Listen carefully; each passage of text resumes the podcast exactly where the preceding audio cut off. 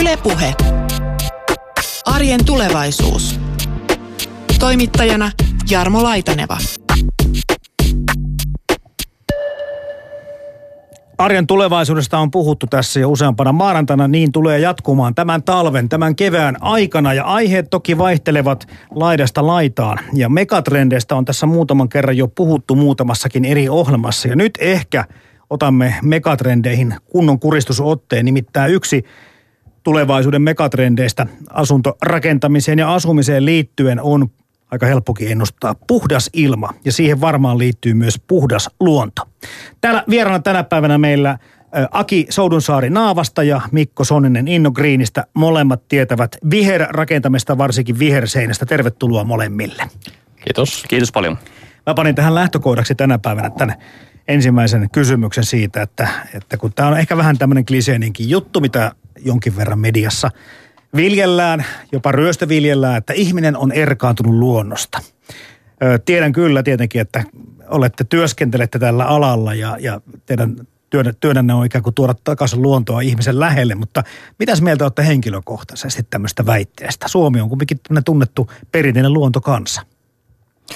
No joo, Suomessahan kaikki asiat tavallaan luonnon suhteen on hirveän hyvin. Että täällä on maailman puhtain, puhtain ilma ja, ja erittäin puhdas, puhdas tota luonto, mitä jokainen ihminen pystyy nauttimaan täällä, täällä Suomessa. Ja tietenkin haasteena on se, että se on ollut itsestäänselvyys aika monelle, monelle niin muulle kuin monelle muullekin, muullekin ihmiselle. Että sitä ehkä ei osata, osata ottaa huomioon sitten tulevaisuuden rakentamisessa tai, tai jokapäiväisessä hyvinvoinnissa. Mm. Eli jotakin tämmöistä erkaantumista, niin Aki, oot sitä mieltä, että pitää paikkaansa? No kyllä mä oon vahvasti kyllä sitä mieltä, että, että, tota, varsinkin niin kuin näissä isommissa kaupungissa, kaupunkien keskustoissa ehkä osata ottaa sitä luontoa sellaisena, niin kuin se on osana arkea vaikka maalais, maalaiskaupungeissa tai kylissä ollut, ollut siellä, että et, tota, matkustetaan tai ollaan, ollaan sisällä 90 prosenttia ajasta, että matkustetaan autolla paikasta A paikkaan B ja ollaan toimistossa koko päivä ja sitten sieltä matkustellaan autolla takaisin ja ollaan, ollaan taas sitten loppuaika siinä, siinä sitten tota, rakennetussa ympäristössä jatkuvasti. Ihan meikäläisen elämästä kerroit tuossa. Ihan hyvin meni. Mitä Mikko ajatteletko samalla tavalla vai poikkeako sulla näkemykset?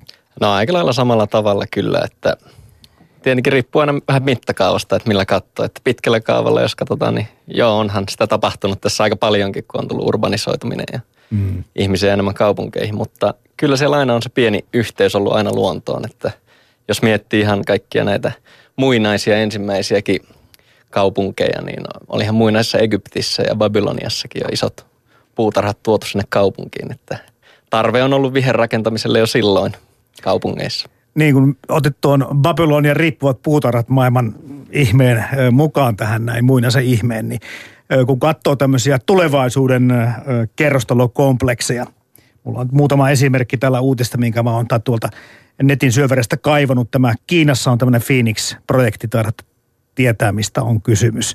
Maailman korkeimmat tornitalot tulossa sinne, niin kyllähän siellä on sitten viherseinää, jotka sitten talon ulkopuolta niin kuin päällystä. Eli pystysuoria puutarhoja. Ja siinä sitten on tarkoitus, että hyönteishotellina toimii ja ne vetää puolensa kaiken maailman ötököt ja, ja perhoset ja siellä sitten lisäännytään ja syödään toisiamme ja saadaan tämmöinen uusi tämmöinen, no ei nyt keinotekoinen, mutta, mutta sillä tavalla, että oikeastaan sieltä luonnon keskeltä tämmöinen normaali ö, viheralue kaupunkiin sisään. Ja se Joo. kuulostaa tietenkin sitten ihan pikkusen niin kuin jopa huvittavalta ja ihan pikkusen utopiseltakin ennen kuin mennään näihin viherseiniin, mitä, mistä puhutaan tänään rakennuksen sisällä olevista sellaista, niin kertokaa vähän, mitä te ajattelette tämmöistä suurisuuntaisista suunnitelmista? No joo, lähdit tuosta megatrideistä liikenteeseen, niin kyllähän niin kuin uusimmat tutkimukset yhä enemmän osoittavat sen, että me tullaan tulevaisuudessa seuraavien vuosikymmenen aikana siirtymään kahdesta sellaista niin kuin, ää, valtiosta 600 megasitiin maailmassa. Että yhä enemmän se kohdistuu ja urbanisoituu sitä kautta tämä elämä. Ja nyt jos miettii vaikka Tokiota, joka taitaa olla yksi tiheiden asutu, asutuimpia kaupunkia maailmassa, 36 miljoonaa ihmistä todella pienellä alueella – niin, niin vaikea sinne on niin kuin isoa perunapeltoa ruveta laittamaan sinne. Että ehkä tämä vertikaaliviljely sinänsä, että seinillä yleensä on tilaa paljon, mutta lattiapinta on aika tiukassa. Niin tämä ehkä tuo, tuo nyt uusia näkökulmia siihen, että miten se luonno, luonto voidaan tuoda tai hyöty, hyötypuutarhat tai, tai mikä tahansa tämmöinen niin kuin lähelle sitä ihmistä. Mm. Mitäs Mikko? Kyllähän siinä erittäin suuri funktio on näillä isoilla kokonaisuuksilla, jos niitä saadaan sinne aikaiseksi, kun mietitään, mitä ilmastonmuutoksen myötä sateet lisääntyy Suomessakin tulee 10-20 prosenttia enemmän sadetta ja tarvitaan niin hulevesiratkaisuja, tarvitaan jotakin, mihin imeyttää se vesi. Ja kasvillisuushan on silloin se luontevin tapa siinä. Mm. Ja kuten mainitsit, noin perhoset ja muut, niin nehän on erittäin, toi kaupunki biodiversiteetin suojeleminen on erittäin tärkeää. Jos miettii, Suomessakin on hirveä määrä perhosia, jotka elää lähinnä rakennetuilla alueilla, mutta tuota, niille ei ole tarpeeksi kasveja, niin näistähän se löytyisi ehkä se ratkaisu.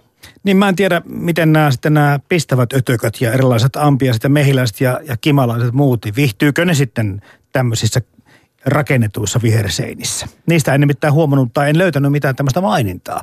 Kaikenlaista muista kärpäsistä ja lentävistä öttiäistä kyllä oli puhetta, mutta näistä, näistä tota, jotka mettä tekevät tai siitepölyä kantavat, niin niistä, niistä ei löytynyt oikeastaan mitään eri. Tiedättekö näistä? Kyllähän niitä pölyttäjiä saadaan sitten houkuteltua aina sinne tietyllä kasvi, kasvivalinnoilla, että niillä tavallaan kasveillahan pystytään, perhosille pystytään tarjoamaan ravintokasveja niille toukille, mutta samalla sitten se mesi houkuttaa myös muita pölyttäjiä sinne, että kyllä ne, ne on osa luontoa, ne kuuluu sinne, että parempi vaan, että ei vältellä liikaa. Niin ja siis onhan Suomessakin nyt esimerkkejä jo vähän vastaavanlaista. Ei ehkä nyt näin suurisuuntaisia kuin nämä maailman korkeimmat Phoenix-tornit, mitä Kiina ollaan suunniteltu, mutta tämäkin Jätkänsaaren viherkattoprojekti NCC rakentaa, TA-rakennuttaja on mukana tässä hommassa. Ja sielläkin niin kuin tämä biodiversiteetti, mitä mainitsit tuossa Mikko, niin kattoihin ollaan suunniteltu niin, että kivituhkaisia polkuja löytyy, niittyjä, siellä on oikein maksaruoho-osioita tehtynä, ekopisteitä, kaikki ne kosteikkoineen. Ja just näistä perhospaareista oli puhetta, hyönteishotellista puhutaan, peitekasvillisuutta, sitten siellä on helmapuita, marjapensaita. Jotenkin tuntuu, tuntuu kanssa, että hetkinen, että mm, me puhutaan tulevaisuudesta, mutta tässä on hyvin vahva menneisyyden sävy. Kyllä, itse asiassa, anteeksi mä Joo, tässä hyökkäsin vielä, mutta tosiaan on itsekin tuota Kalasataman projektia seurannut oikein mielenkiinnolla ja meilläkin on tulossa oma firman kautta semmoinen pienempi hulevesiratkaisu, sisäpiha-ratkaisu, mitä ollaan nyt kehittämässä. Toivon mukaan päästään rakentamaan tuossa toukokuun vaihteessa. Ja tämähän Joo. tulee kohta, siis ensimmäiset kai valmistuu jo 2017 kesällä muistaakseni ainakin jossakin piti tämmöinen tieto oli. Kyllä, ja niin kuin huomioon tuossa trendissä sanoit itsekin, että niin kuin aika tavallaan perusratkaisuja kuitenkin siellä on, mutta lähtökohtahan noissa on monesti se, että, että luonto on fiksumpi kuin insinööri. Eli tavallaan että ratkaisut löytyy, monet ratkaisut löytyy luonnosta. Ja ihan jos mietitään niin biomimetiikkaa, eli luonnon matkimista, niin, niin vasaran muoto on tikan päämuoto ja, ja lentokoneet on matkittu linnuista ja, ja tota, uimareiden vaatteet on, on matkittu hain, hain niin kuin ihosta ja näitä ratkaisuja – ja nythän niin kuin ja rakentamiseen tulee yhä enemmän tavalla näitä asioita. On se sitten puumateriaalina. Ranskassa kaikissa uusissa kerrostaloissa pitää olla viherkatto. Siis se on laissa. Niin se on okay. aika vahva silloin, silloin tavallaan näkökulma, että et, et se ei ole vain niin kuin nice to have tai semmoinen, että et, tota, tällä kilpaillaan asiakkaista. Mm. Sitten taas Suomessa niin kuin ehkä hauskoja juttuja on ollut, mä oon, mä oon törmännyt päiväkotiin, missä mai, niin kuin markkinoidaan yksityistä päiväkotia sillä, että sillä on metsä lähellä – ja, ja tota, on, on lukenut tutkimuksista, missä päiväkoti-ikäiset eivät osaa kävellä polulla, koska se ei ole asfaltoitua. Että tavallaan tasapaino ei pidä paikkansa, jos sulla tulee juurikko vastaan. Että, että nämä on tämmöisiä niin kuin ikäviä, konkreettisia erkaantumisia luonnosta esimerkkejä. Mm. No nyt mennään sitten sinne rakennusten sisälle. Te, teidän monempien firmat, Naava ja Innogreen työskentelee ja innovoi, keksii, valmistaa, tutkii viherseiniä muun muassa. Ja tämä viherkasvien ja kasvillisuuden tuominen myöskin sieltä talon ulkopuolelta ja rakenteesta sisälle on hyvin merkityksellistä. Ja kun puhutaan tulevaisuuden rakentamista, niin on ennustettu kanssa, että tässä on semmoinen trendi, joka tulee todellakin merkittävästi muuttamaan sitä meidän asumistamme. Ja nyt on kiva kuulla, että mitä te mitä te ajattelette tästä asiasta, mutta mennään sitä kautta vielä, että, että kun mäkin rupesin miettimään, kun eka kertaa lueskelin näitä asioita, että, että hetkinen, että minkä takia NASA tutkii tätä asiaa. Se ei niin kuin heti tullut niin kuin selväksi, että totta kai astronauteille sitten tarvitaan puhdasta ja terveellistäkin ilmaa, miksei ruokaakin, mutta, mutta se, että se tutkimustieto tässä viherkasvien hyvätekevistä vaikutuksista, niin tietenkin menee ö, aika kauaksi. Mm. No joo, jos esimerkkinä otat tuon NASAn tutkimukset, eli NASAhan tutki 70-80-luvulla aikoina, että miten kasvit puhdistavat ilmaa. Tai niillä oli näkökulma se, että ne halusivat saada ää, niin kuin kuumoduuleja, mihin ihmiset menee asumaan. Ja ne, ne testasi niitä täällä, täällä maan päällä, laittoi ihmisiä asumaan sinne ja ne rakensi niitä aika pitkälti muovista – muovista ja muusta keveästä materiaalista, mitä on helppo korjata sillä avaruudessa. Ja, ja tota, ne, ne pisti ihmisiä asumaan sinne ihmiskokeena, ot, otti ne ulos sieltä ja huomattiin, että yli, yli 90 pinnalla, pinnalla niistä ihmisistä, jotka olivat siellä kolme kuukautta asuneet tässä muovi rakennuksissa, niin, niin tota, heillä oli isoja tämmöisiä niin sanottuja sairaanrakennuksen syndrooma-oireita. Eli ne oli, kemikaalit oli, oli tota, vaurioittanut ihmisten niin kuin immuniteettijärjestelmää ja siellä oli pahoja huimauskohtauksia ja, ja, ja muita niin kuin lieveilmiöitä tämän pohjalta he lähtivät sitten kehittämään, että miten avaruusasemilla niin suljetuissa ekosysteemissä voisi puhdistaa ilmaa, koska siellähän sitä ilmaa ei voi ottaa ulkoa niin kuin täällä Suomessa pystytään tai maailmalla pystytään tai maapallolla pystytään. Vielä. Vielä, Ni, vielä. niin, niin tota, ne tutki silloin, että miten kasvit puhdistaa ilmaa ja, ja yritti löytää erilaisia ratkaisuja. Kasvithan on tavallaan äh, halpa tapa viedä siemeninä tuonne, tuonne avaruuteen ja, ja sieltä löytyy kuitenkin valoa ja muuta vastaavaa. Ja he sitten tutkivat, miten, mitä vaikutuksia niillä on ja huomasivat, että tietyt kasvit puhdistaa tietynlaisia kemikaaleja ilmasta ja ne tutkivat niitä vaikutuksia, että miten, miten tätä pystyisi niin vahvistamaan vielä, vielä eteenpäin, että miten kasvit saataisiin oikeasti puhdistamaan ilmaa mahdollisimman tehokkaasti. Niin, eli tässä tulee mieleen se, että, että tämmöinen perinnetietous siitä, että kun mummot kirjavehkaa laitteli kasvamaan jokaiseen huoneeseen, niin eivät välttämättä olleet väärässä, vaikka ei tutkimustietoa Nasalta mm. ollutkaan taustalla. No joo, jokainen voi miettiä sitä, että minkälainen fiilis on, kun jos viikonloppuna tai, tai illasella käy puistossa tai metsässä. Että, että niin kuin ihan puhtaasti onnellisuustutkimuksiahan maailmassa tehty ihan siinä, että et tota, Lontoossa tuli tai UKssa tuli pari vuotta sitten iso onnellisuustutkimus, missä tutkittiin, kysyttiin niin kuin yhdellä kysymyksellä, että kuinka onnelliseksi tunnet itsesi, itsesi niin kuin satunnaisesti ihmisiltä ja sitten ää, mobiilin välityksellä. Ja sitten seurattiin sitä, että missä he ovat olleet, kun he ovat olleet onnellisimmillaan. Ja tilastollisesti tavallaan merkittävä tulos tuli siitä, että ne oli ollut puistossa tai metsässä. Eli, eli niin kuin tuhansia ihmisiä kysytty kymmeniä tai satoja kertoja siellä. Ja se lopputulos oli se, että ihminen on onnellisimmillaan, kun se on luonnossa läsnä. Mm. Semmoisiakin mä oon nähnyt tutkimuksia, missä on puhuttu tai tutkittu sitä, että hyvin pienikin määrä luontoa tekee sen hyvän vaikutuksen ihmisen mielenterveydelle. Kyllä, nimenomaan tutkimuksia löytyy paljon, jossa on vertailtu nimenomaan puistoalueita ja sitten urbaaneja ympäristöjä, jossa ei ole sitten kasveja. Ja niissä on tietenkin havaittu selvää korrelaatio siinä, että tietenkin niitä puistoalueita on suosittu, mutta sitten on testattu myös ihan, että vähällä vihreydellä, että sillä yllättävän pienikin, pienikin vihreys saa aika ison eron siinä. Ja tuossa itse asiassa, äh, itse niin kuin aina tieden näkökulmasta lähestyy näitä asioita, niin äh, tämmöinen ilmiö kuin biofiilia on, on niin kuin vanha keksintö sinänsä, mutta se on uudelleen nostettu sekä arkkitehtuurissa että designissa – ulos. Ja biofilia on siis ihmisen luonnollinen halu olla lähellä luontoa, läsnä luonnon kanssa. Eli se on se syy, miksi me tykätään olla mökeillä, tai se on se syy, miksi jos saat valita, minkä, minkä tota, pöydän otat toimistossa, niin sä valitset sen ulkoikkunan lähellä olevan pöydän. Tai että minkä takia esimerkiksi niin kuin pelkillä viherkasveilla on, on selvästi niin kuin kymmenien prosenttien vaikutus vaikka, vaikka luovuuteen tai, tai stressin kokemiseen tai moneen muuhun juttuun. Mm. Eli tämä on niin kuin sisäänrakennettu. Tämä lähtee niin kuin – niin kuin kollegani tässä mainitsi alussa, että tavallaan se evoluutio on, ihmisen kehohan on tottunut viimeisen satojen tuhansien vuosien, kymmenen tuhansien vuosien aikana siihen luontoympäristöön. Ja nythän hän, ihminen on ollut vasta 30-50 vuotta niin kuin rakennetussa sisäympäristössä, siinä ympäristössä, minkä ihminen on rakentanut, eikä minkä luonto on rakentanut. et, et, tota, keho ei ehdi tottua tuossa ajassa vielä siihen, siihen isoon muutokseen. Niin, sitähän on esitetty tosiaan tämmöistä savannihypoteesia Joo. myös tämän biofiliateeman tiimalta, että siinä, että ihminen tiedostamattaankin katsoo ympäristöä samalla tavoin kuin ihminen on katsonut savannin ympäristöä, että onko se hyvä asuinpaikka, onko siellä suojaa, onko se sopivan avara, onko siinä tavallaan tämmöisen hyvän, hyvän tuota habitaatin ominaisuuksia ja siihen liittyy myös vahvasti toi luonto sitten tietenkin. Että. Mm. Tota, mikä sinne sitä mahtaa olla syynä siinä, kun mietitään nyt meidän vaikka kaupunkirakennetta ja, ja siellä kyllä silloin, siellä täällä joku puu – talojen välissä saattaa sijaita, mutta on tuommoisia melkoisia betonilähiköitä rakennettu ilman minkäänlaisia viherelementtejä, viherosastoja, viher, minkälaisia puita ja muita. Et, et jossakin vaiheessa kyllä mennettiin lähteä kyllä vahvasti vähän niin kuin väärään suuntaan. Mm. Niin, meinattiin kyllä lähteä, että vaikka siinä mielessä, että nyt viimeisen muutaman vuosisadan aikana on ruvettu jo sisällyttämään puistoja kaupunkeihin, vaikka ei ollut tietenkään mitään tutkimustietoa tai muuta, että onko se hyvä, mutta on havaittu, että ihmiset tykkää niitä ja niitä on mm. sisällytetty, mutta silti silti kuten sanoit, niin on kyllä välillä semmoisia betoni, betonihelvettejä niin sanotusti myös, mm-hmm. myös tuolla.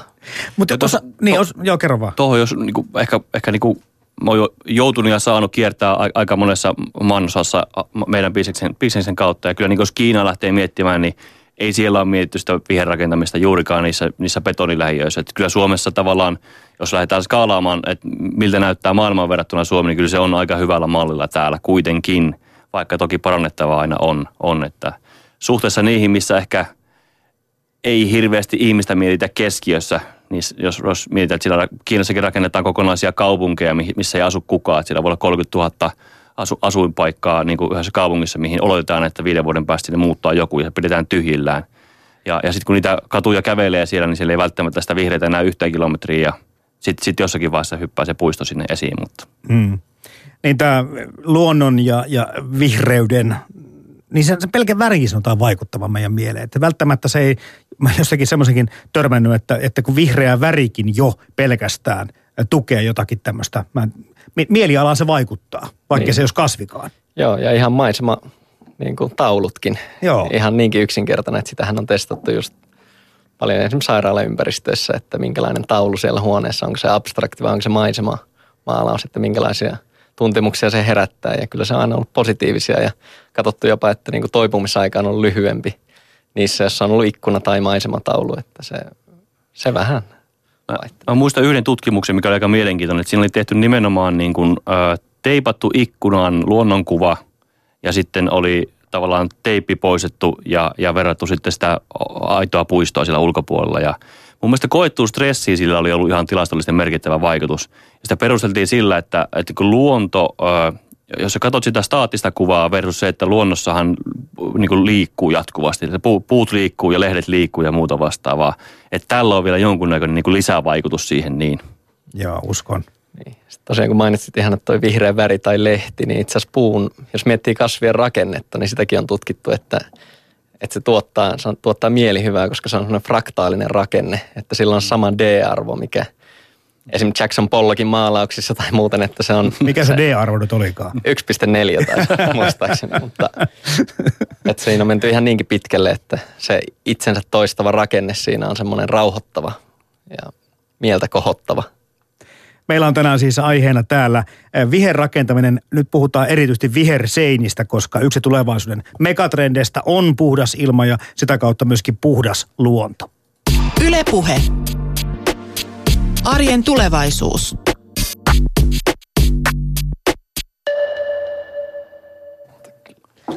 Niin, nämä on kiinnostavia havaintoja, mitä tehdään siitä, mitä, mitä kaikkia tämmöinen kasvillisuus tekee ihmiselle, sen mielen terveydelle, hänen mielenterveydelle tai työteholleen tai, tai mille tahansa. Mutta lähdetäänkö perkkaamaan nyt sitten sitä, että mistä näissä teidän tuotteissa, mistä, minkälaiset ideat tässä on taustalla, vaikka, vaikka Mikko Sonninen teillä Innogreenissa, kun lähdette kehittelemään näitä tuotteita, niin, niin mi, mi, minkä havaintojen perusteella aloitte tehdä töitä? No, mehän tehdään Innogreens aika paljon räätälöityjä tuotteita myös ja kokonaisuuksia. Et me suunnitellaan yleensä yhdessä asiakkaan tai yhdessä arkkitehdin sisustussuunnittelijan kanssa.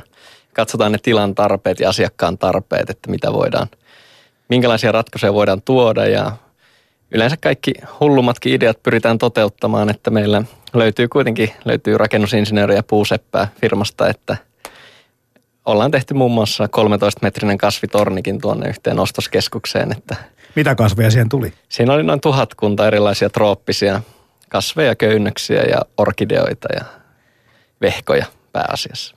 Mä annan nyt sieltä teidän tuotteiden niin kuin hienoimmasta päästä tai ainakin tämmöistä, niin kuin, mikä tekee vaikutuksen, niin tämä maailman kartta niistä sammalista. Joo, sitä sammaltakin käytetään paljon, että meillähän on nyt erilaisia projekteja, esimerkiksi terraarioita, pieniä tämmöisiä ekosysteemejä, mitä voitaisiin tuoda toimistoihin ja julkisiin tiloihin. Pyritään vähän uudella tavalla, mutta tehdään myös, kunnioitetaan myös perinteitä ja tehdään myös tavallaan aina tilaan sopiva, että jos sinne tilaan haetaan jotain maanleheistä, niin silloin se oikea ratkaisu ei ehkä ole se kaikista futuristisin äh, jättimäinen rakennelma, vaan sitten voi mennä ihan maanleheisesti sopivilla ruukuilla ja kasveilla siinä. No mistä lähtee Innogreenille se tuotekehittely? Lähteekö se asiakkaan tarpeesta? Kun musta tuntuu, että tämä viherrakentaminen tai viherseinä asia on semmoinen, että siihen, sitä on ihmisillä niin kovin vähän tietoa vielä tänä päivänä, että se tarve ei voi olla aina asiakkaan puolesta. Että monta kertaa yrityksellä on semmoinen tarina, että on havahduttu johonkin, johonkin asiaan, että hetki, nyt tehdään asioita vähän paremmin ja myöskin tuetaan hyvinvointia ja terveyttä. Niin, kyllähän se yhä enemmän on tullut tutkimuksia juuri kasvien tavallaan vaikutuksesta työtehokkuuteen ja työviihtyvyyteen. Ja se on sitten ehkä herättänyt myös päättäjiä aina yrityksissä miettimään näitä asioita ja sitten yleensä lähdetty näitä ratkaisuja hakemaan sitten joko suoraan meidän kanssa tai sitten suunnittelijoiden kanssa. Että. Mä muistan yhden tutkimuksen tuohon työtyytyväisyyteen liittyen, niin oli, oli tutkittu, että jos on niin kuin vahva toimistoissa, niin pomo on parempi. Eli oli tavallaan suora vaikutus ollut myös siihen, että koetaan, että työ, työympäristö tukee hyvinvointia ja sitä kautta pomo on parempi. Että ihan hauskaa juttuja löytyy aina välistä. Tota, tämmöisen kokonaisuuden kun rakentaa sitten, olipahan toimisto tai mikä tahansa kauppakeskus, niin, niin voisin kuvitella, tuleeko sitä enemmän ihmettelyä vai kiittelyä vai, vai minkälaista palautetta Mikko Sonen, että saatte? No siis hyvin positiivista palautetta on tullut. Että tietenkin osassa projekteissa ei ole aina tajuttu esimerkiksi, että on kyseessä elävät kasvit, vaan luultu, että siellä on silkkikasvit. On myös edes kaikki työntekijät ei ole aina ollut siitä tietoisia, että se on tietenkin aina pyritään korjaamaan se tieto, että, että ne on eläviä. Ja, mutta yleensä semmoista ihmetystä ehkä myös, ihmetystä ja kiitosta ja semmoista vähän wow-efektiä tulee noista isommista. Mutta ylipäätänsä ihmiset tykkää kasveista, sen on kyllä huomannut tässä, että mm.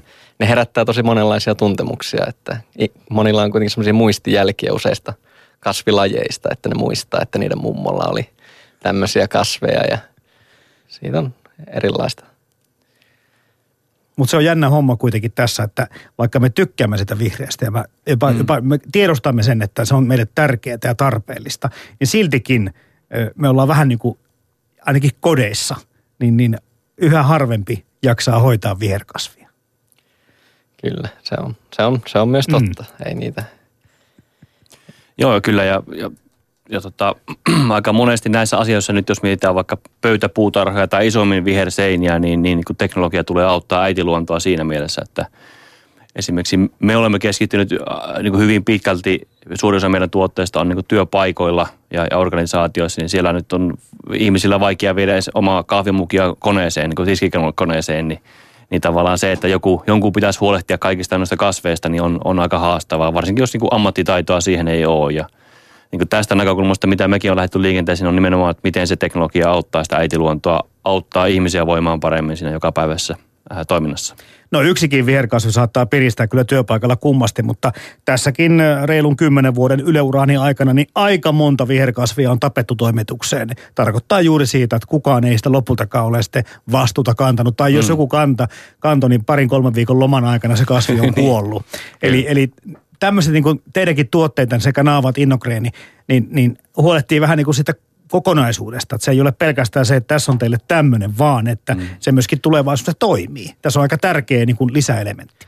Kyllä, ja kuten meillä, kuten kollegani firmassa, niin on huoltotiimi, joka sitten hoitaa. Että se on nimenomaan hyvin oleellinen asia, että siinä on huolto olemassa, että joku pitää siitä huolen, koska sitten ei tarvitse työpaikalla kenenkään ottaa vastuuta, eikä tarvitse siivoojia, joilla ei välttämättä ole koulutusta mm. viherkasvien hoitoon, koska se on yllättävän yllättävän monimutkainen juttu kuitenkin.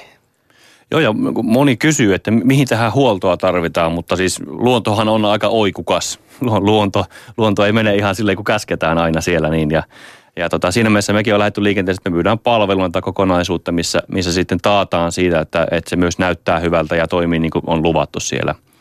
Ja, ja sitä kautta se on, se on niin kuin helppo ja täystakuu annetaan muun muassa kasveille, että jos joku kuolee, niin me vaihdetaan sieltä pois. pois. Mm. kun joku kasvi kuolee tai kasvin osa kuolee sieltä, että, että, että siinä mielessä halutaan auttaa, auttaa taas, että se on helppoa.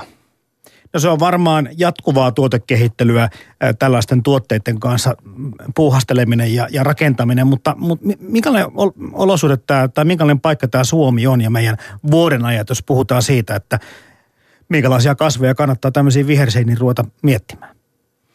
No joo, Suomen ilmasto on neljän vuoden, vuoden aikana niin on, on aika vaativa kyllä sen suhteen, että et, tota, kyllä kesällä, kesällä kaikki kasvaa ja iloisesti menee eteenpäin. On se sitten, että ilmankosteus tai lämpötilat tai muut vastaavat on aika, aika optimaalisia. Mutta sitten talviaika on tosi rankka kyllä kasveille, kasveille siellä. Ja mekin on jouduttu paljon valikoita. No tutkittu yli 150 erilaista kasvilajia, mitkä menestys tämmöisessä niin aktiivisessa, ää, aktiivisessa viherseinässä ja, ja pyritään siihen sitten löytämään sopivia ratkaisuja ja yhä, aika monesti tämä talviaika aiheuttaa sitten haasteita niin kuin eksoottisemmissa kuvioissa. Et me, mekin joudutaan testaamaan ja tavallaan vielä tämä, kun luonnon kanssa tehdään ää, tutkimus- ja tuotekehitystyötä, niin, niin tota, luon, luontoa ei voi oikein hirveästi nopeuttaa, ei rahalla eikä oikein millään muulla. Että jos me joudutaan kasvi ympä, yli, tai kasvi testaamaan talven yli, niin se seuraava talvi tulee sitten vähän ajan päästä, että sitä ei hirveästi voi, voi muuta kuin pienemmillä testeillä sitten matkia. Mm.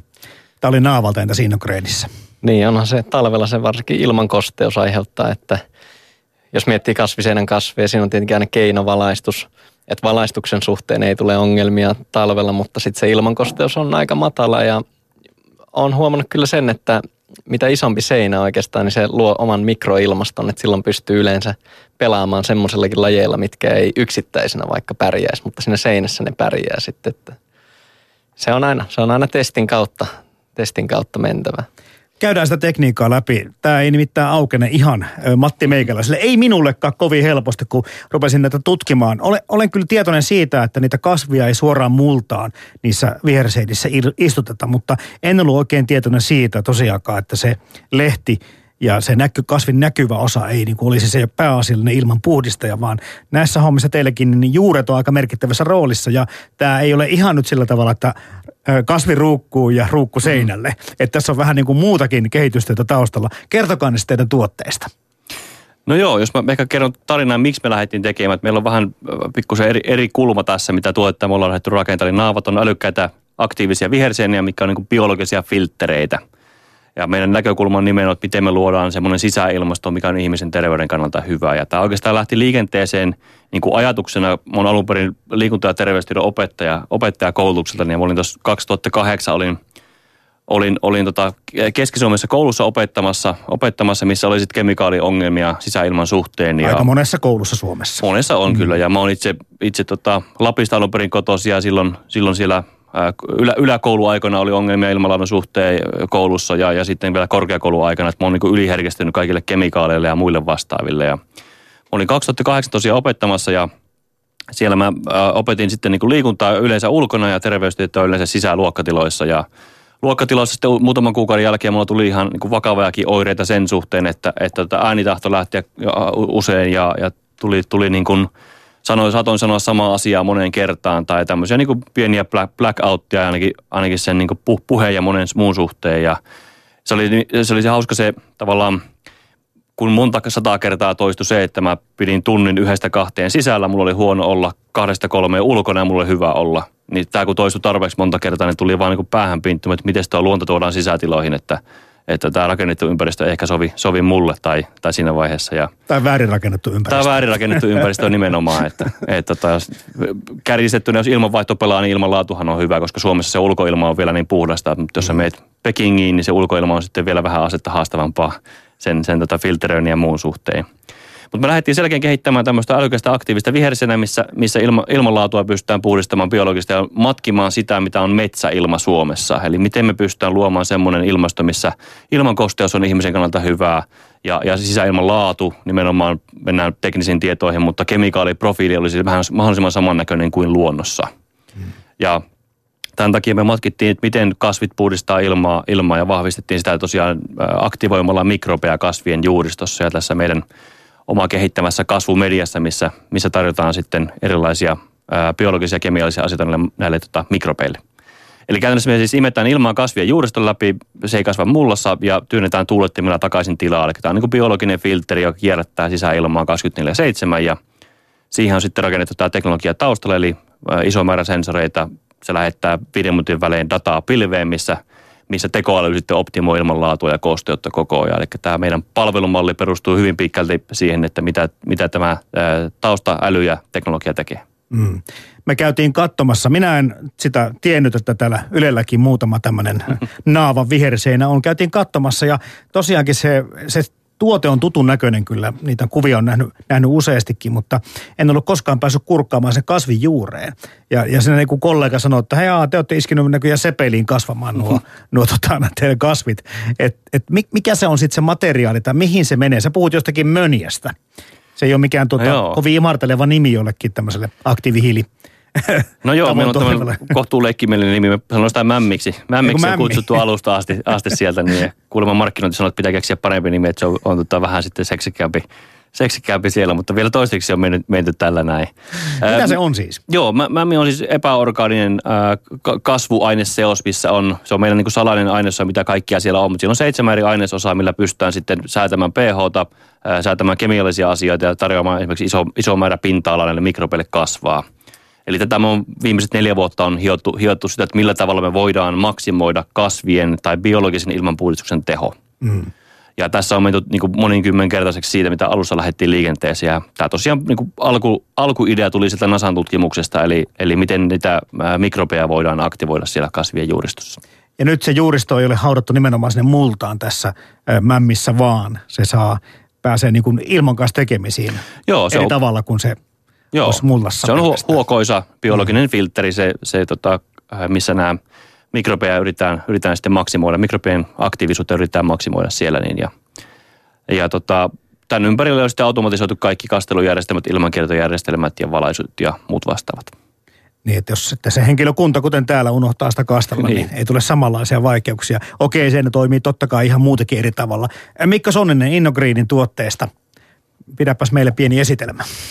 No niin, eli tosiaan meidän kasviseinähän on myös toimii epäorganisessa kasvualustassa, että käytetään poltettua savea vulkanista kiveä. Yleensä aina valitaan kasvilajin mukaan, että kun pystytään vähän vaihtamaan sitä kasvualustaa, niin pystytään silloin käyttämään hyvin erilaisia kasveja. Mikäli on vähän joku kuivempaa vaativa laji, niin siinä samassa järjestelmässä se menee, kun valitsee vaan vähän isompi rakeisen kasvualusta, jolla on heikompi kapillaarinen nosto muun muassa. Mutta tosiaan, kuten hänkin mainitsi, niin äh, siis tämä juuriston tai ilma juuristossa on erittäin oleellinen asia kyllä kasvien hyvinvoinninkin kannalta, että siihen saa, sehän parantaa silloin ravinteiden ottoa ja, ja ennen kaikkea suojelee tämmöisiltä sienipatogeeneilta tai sienimäisiltä patogeeneilta, mitä on paljon tuolla juuritilassa, jos sinne pääsee tulemaan tila, jossa happea ei ole. Eli sen takia meillähän nuo kasvit sitten istutaan tämmöisiin pusseihin, hengittäviin huokoisiin pusseihin, josta sitten saa maksimaalisesti ilmaa sinne juuriin. Käytetään hyvin erilaisia lajeja ja tehdään hyvin, erikokos, hyvin erikokoisia seiniä, että pienistä ihan todella isoihin. Että se muokattavuus on ollut meillä semmoinen pääasia siinä tuotteessa. Joo, se on vähän erinäköinen tuote kuin tuon naavan viereen ne teidän tuotteet. Mm. Nimenomaan ne ei ole yhtenäisen näköisiä, vaan ne on aina sitten niin kuin näkee, että ne on tehty paikalleen. Joo, ne on yleensä aina räätälöity. Mm. Mutta monessa firmassa on, on tota edelleenkin tämmöisiä perinteisiä ilmanpuhdistimia, ilman kosteuttamia, kostuttimia. No kertokaa nyt sitten vähän, että mitä, tää, mitä nämä viherseinät ja, ja viherkasvit, että millä tavalla se poikkeaa näistä koneellisista ilmastonneista, ilmanpuhdistamista ja kosteuksista, kosteuttamista. Joo. No naava jos miettii, niin, niin tota, Suomi on insinöörikansa, niin niin tota, siinä on niin kolme laitetta yhdessä. On, on biologinen ilmanpuhdistin, ilman kostutin ja, ja sitten niin kuin viherseinä. Ja tämä kaikki on yhdistetty sitten niin kuin automaattiseksi tuotteeksi, eli, eli tota, loppukäyttäjän ei tarvitse tehdä sille, sille mitään. Öö, jos miettii niin kuin mekaanisia ilmanpuhdistimia, niin nehän on suunniteltu puhdistamaan jotain kemikaaleja tai partikkelia ilmasta. Öö, meidän tuotehan eroaa sillä tavalla, että se luo luonnollisen kemikaaliprofiilin. Eli, eli nyt minkä takia taas luonto on fiksumpi kuin insinööri on se, että jos me tehdään filtteri, joka puistaa, puhdistaa kaikki mahdollisen asian ilmasta, niin sehän sterilisoi ilmaa ainakin tiettyyn pisteeseen asti. Nyt meidän näkökulma ei ole se, että me ei haluta tehdä niin kuin lentokoneilmaa, vaan metsäilmaa. Lentokoneilmahan on niin kuin tavallaan, yritetään puhdistaa kaikki mahdollinen ja, ja siinä, siinä sitten tota, vähän hävitään ilmankosteudessa ja monessa muussa. Kun taas se metsäilman oikeastaan se ilma, kun sä lennät tästä Taimaaseen ja avasit sen oven sitä lentokoneesta ja kävelet, niin se on se kosteampi ja, ja niin kuin ihmisen kannalta muka, mukavampi ilma siellä.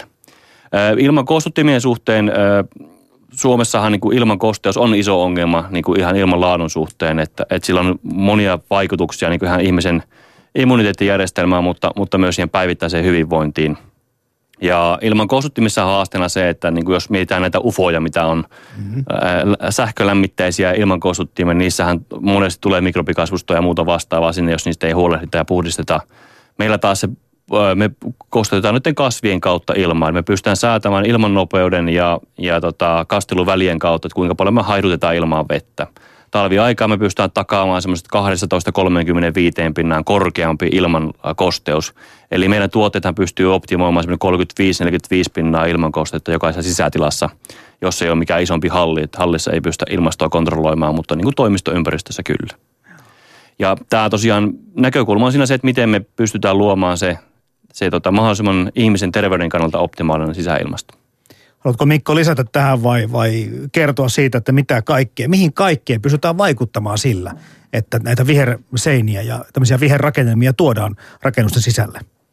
No siis jos miettii ihan tämmöisiä fysikaalisia ominaisuuksia, mille, mihin ne vaikuttaa, niin tietenkin ilman kosteus, sehän on oleellinen. Muun muassa akustiikka on toinen. Se on kanssa, se, se jää vähän tässä sivuun tässä keskustelussa, akustiikka. Kyllä. Niin, se on. Niin. Se on sit, sitä ei ole ihan hirveästi tutkittu viherseinällä, mutta jonkin verran on havaittu, että siinä kuitenkin se ääni tavallaan hajoaa sinne, siinä on se lehdistö ja muuntaa muotoaan. Siinä jos miettii, että kasvien lehdethän on hyvin pehmeä pinta, että on havaittu, että esimerkiksi korkeita taajuuksia aika tehokkaasti vaikuttaa niihin, poistaa ja sitten vaikuttaa tuohon jälkikaikuun.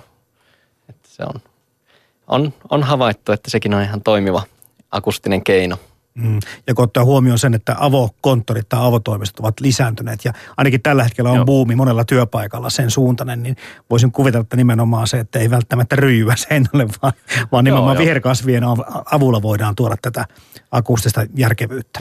Joo, ja ihan niin kuin tilajakajana käytetään tosi paljon meilläkin, meidän tuotteita, eli, eli tavallaan se, että se vähän sitä ääntä, ääntä akustoi, mutta myös sitten toimii tavallaan niin kuin – hygienia suojana, suojana siinä niin, että en tiedä minkälaisia metanikaasuja siellä päästellään sitten, että pitää, pitää tota naapuria huolehtia siellä. Ö, taas jos miettii tuosta kasvien niin akustisista ominaisuuksista, niin jos katsoo mitä muita keinoja käytetään, niin kyllähän niin meluvallit tehdään kasveilla yleensä. Tai vähintään sitten niin kivivalleilla, missä on kivimuotoa mahdollisimman paljon, tai luonnollista niin kivien muotoa. Eli pyritään se muoto katkaisemaan. Et nythän ongelma on just ikkunat tai suorat pinnat, missä sitten ää, niin kuin ääni kimpoilee sieltä, niin, niin kyllä kasveilla ja kasvisienillä ja muilla vastaavilla pystytään siihen merkittävästi vaikuttamaan. Niin sanot tuossa jo Mikko tuon ilman kosteuden ja tuo akustiikka, mutta siinä on myöskin näitä terveysnäkökulmia ja, ja viihtyvyysnäkökulmia ja kai joku tämmöinen niin kuin, ihan tämmöisen niin kuin onnellisuuteenkin liittyviä tai psykologisiin syihin liittyviä tekijöitä. Joo, psykologisia tekijöitä löytyy kyllä. Löytyy kyllä paljon, että sitä on tutkittu nimenomaan tähän, miten vaikuttaa stressiin – stressin sietoon, ihan alentaa verenpainetta, viherkasvit ja sitten luovuuteen tosiaan, kuten on jo mainittu aikaisemmin tässä. Että siitä löytyy, löytyy tutkimusta kyllä aiheen tienolta. On esim. tämmöinen ehkä sovellettavissa viherkasveihin, mutta käytetty maisemista tehty tämmöinen attention restoration theory, muun muassa Kaplan tehnyt tuossa, olikohan 90-luvulla vai 80-luvulla – jossa havaittiin, että silloin kun ihminen katsoo, katsoo kasveja, niin se tavallaan palautuu siitä henkisestä rasituksesta, jota on vaikka työssä kohdannut. Että mm. Se on aika lyhytkin aika, muutamia minuutteja katsoo vähän luontoa tai kasveja tai kasviseinää. Niin.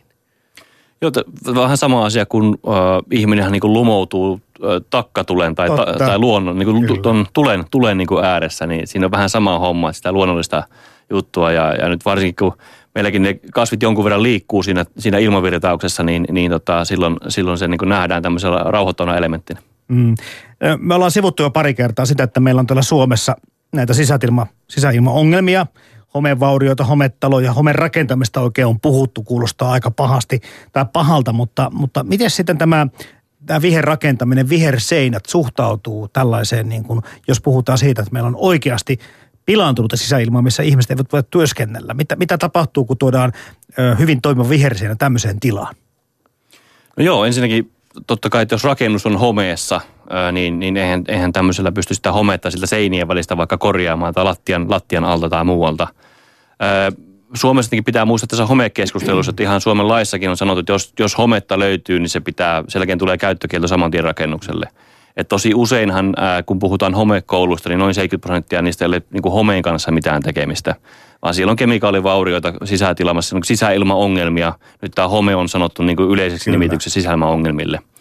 Ja, ja tota, erilaisia asioita, ja siinähän se haasteena on se, että kun ihmiset oireilee eri tavalla, eli toiset, toisilla niin kuin sama asia kuin allergioiden suhteen, että mulla on kaikista paras fiilis, fiilis niin kuin toukokuussa koivun alla, mutta mun vaimo kun menee siihen, joka on allerginen koivu, koivujutulle, niin sillä ei, ei ole hyvä, hyvä olla siinä.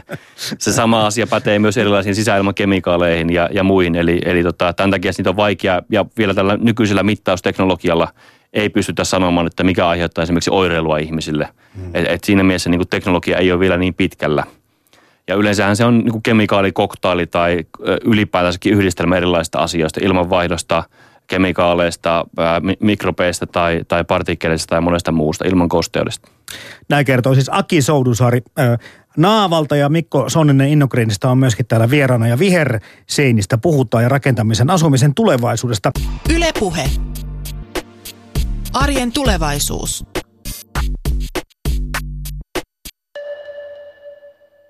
Jäin miettimään tästä, että, että ne kasvit, miten paljon, tuossa puhuttiin jo vähän siitä, että, että joutuu tutkia aika paljon kasveja, että tietää millä on mitäkin vaikutuksia.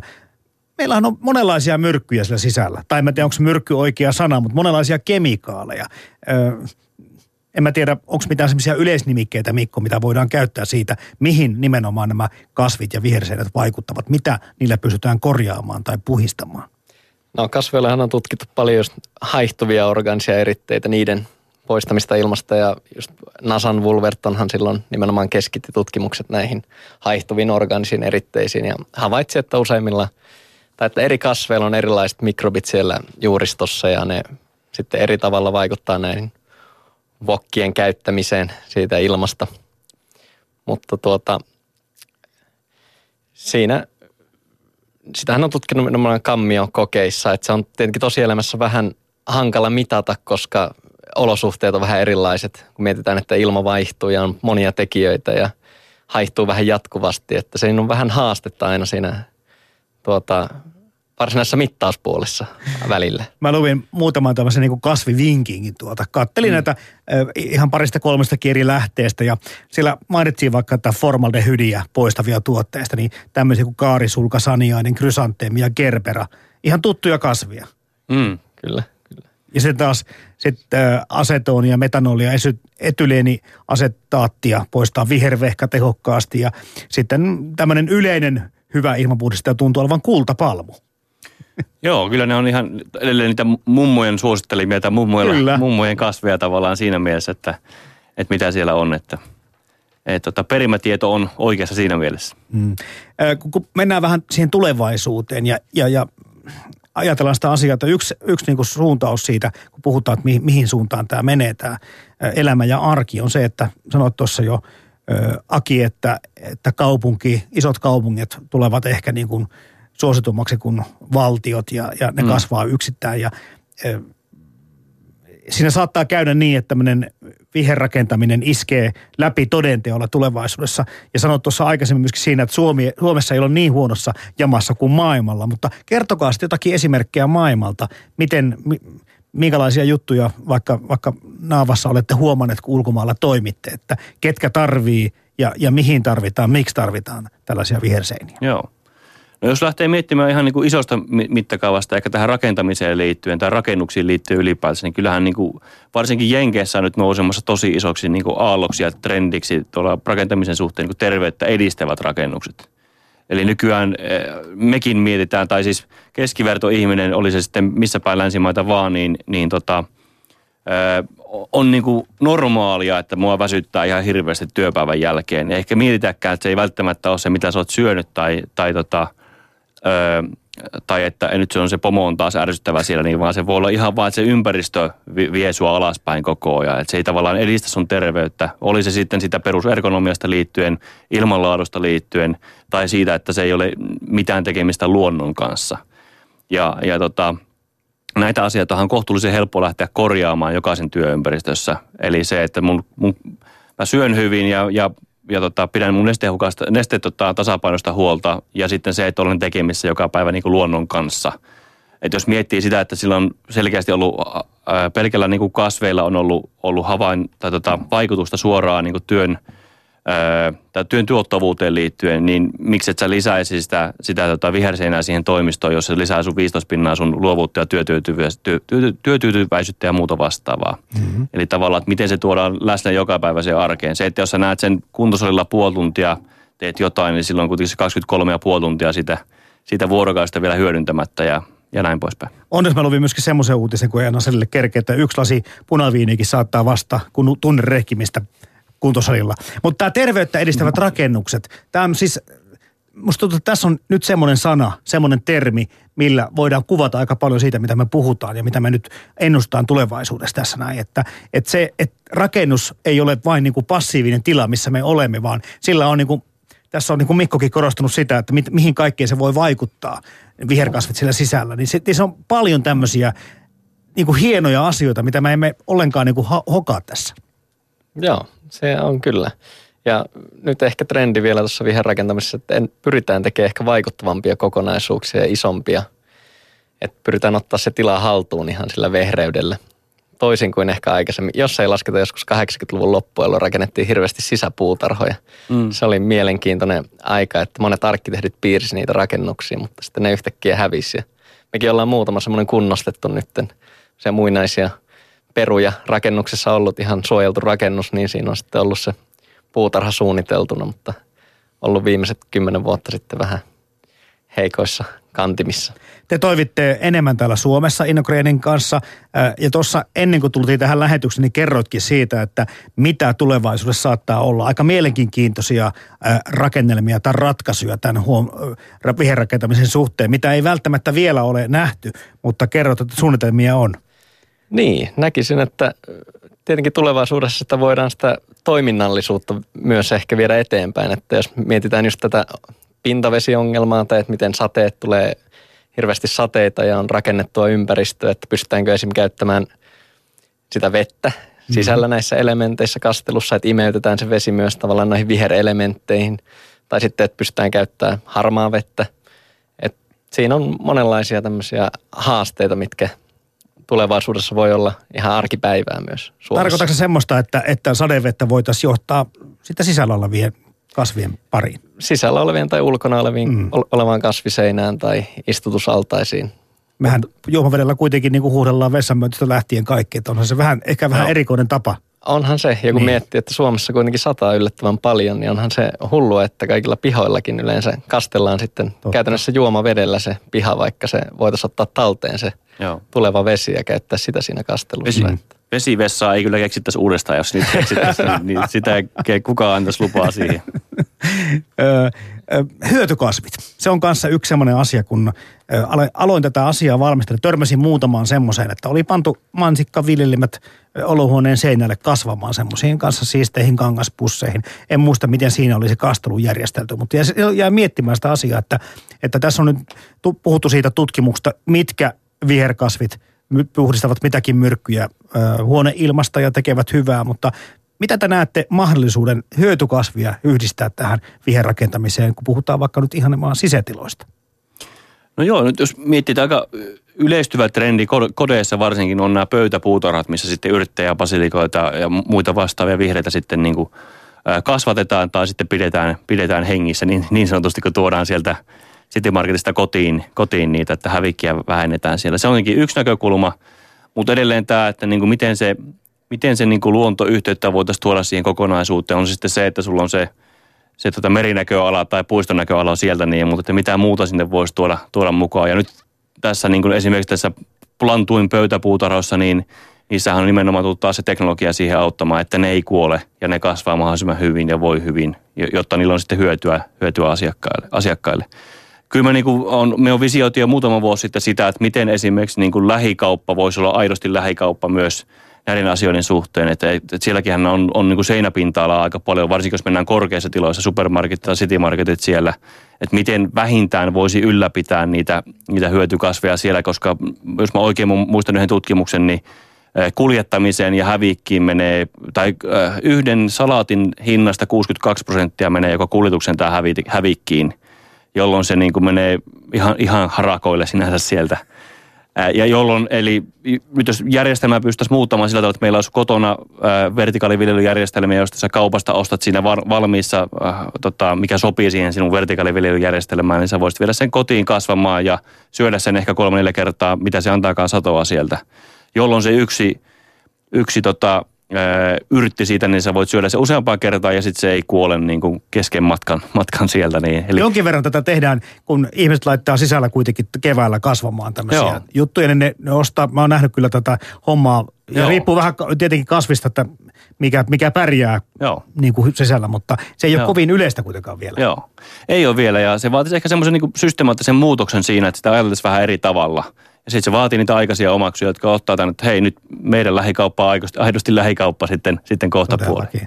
Me ollaan Naavassa te, ää, nimenomaan testattu myös hyötykasveja ja muita. Me olemme siis pääosin ää, yrit, yritysbisneksessä, eli me emme juurikaan kuluttajille. Meillä on ehkä 5-60 kuluttaja-asiakasta siellä, jotka, jotka meillä on 1100 naavaa tätä maailmalla tällä hetkellä olla, olla. Niitä on maailman eniten viherseeniä ainakin meidän tiedon mukaan, mukaan menossa, mutta myös tätä kuluttaja, kuluttajapuolella tätä hyöty, hyötyvihersenä juttua, joka toinen asiakas kysyy, että voiko tässä kasvattaa mansikoita tai yrttejä siellä – nyt on nimenomaan sisäilmastoon niin kiinnitty huomiota näissä näin, ja ehkä tulevaisuudessa löytyy erilaisia ratkaisuja, miten, miten niitä automaattisesti pystytään kasvattamaan niitä hyötykasveja myös näissä. Mites Mikko Innegrenissä, minkä, minkä verran olette tätä asiaa tutkinut? Siis joo, kyselyitä tulee tosiaan meillekin. Se on näkään tämmöinen nouseva trendi, tämä, että halutaan kasvattaa. Siinä on tietenkin ne omat haasteensa, että kuten mainitsit, on siemenestä kasvattaminen, sehän on se paras keino siinä. Joo. Koska nykyään jos tarhoilta ostaa, niin niissä on yleensä aina jotain tuholaista tai sitä tulee jostain vierestä. Ja siinä on oikeastaan se ehkä isoin haaste vielä tällä hetkellä on juurikin se tuholaisten torjuminen, koska niitähän ei voi torjua kemi- kemiallisesti samoilla aineilla, vaikka mitä koristekasveja, millään pyretriinillä, koska siinä on aina se varoaika, että silloin sitä ei voi käyttää ja sitten mitä hyötyä, mitä hyötyä on ollut yrttipuutarha, josta ei voi sitten syödä, niin siinä Ja toinen, toinen asia tulee ainakin, mitä me on mietitty niin kuin designin näkökulmasta. Että nyt jos sä mietit viherseinää ja siinä on niin kuin nätit kasvit, sitten jos sä lähdet kasvattamaankin niitä sitä siemenestä, niin siinähän ei ole nättiä kasvia Ei, silloin. ei. Eli tullaan siihen, että miten designilla voitaisiin ratkaista näitä asioita, että onko siellä sitten, että kierrätetään jotain, niin kuin, että se on piilossa sitten se, se, se tota, osa siitä tuotteesta.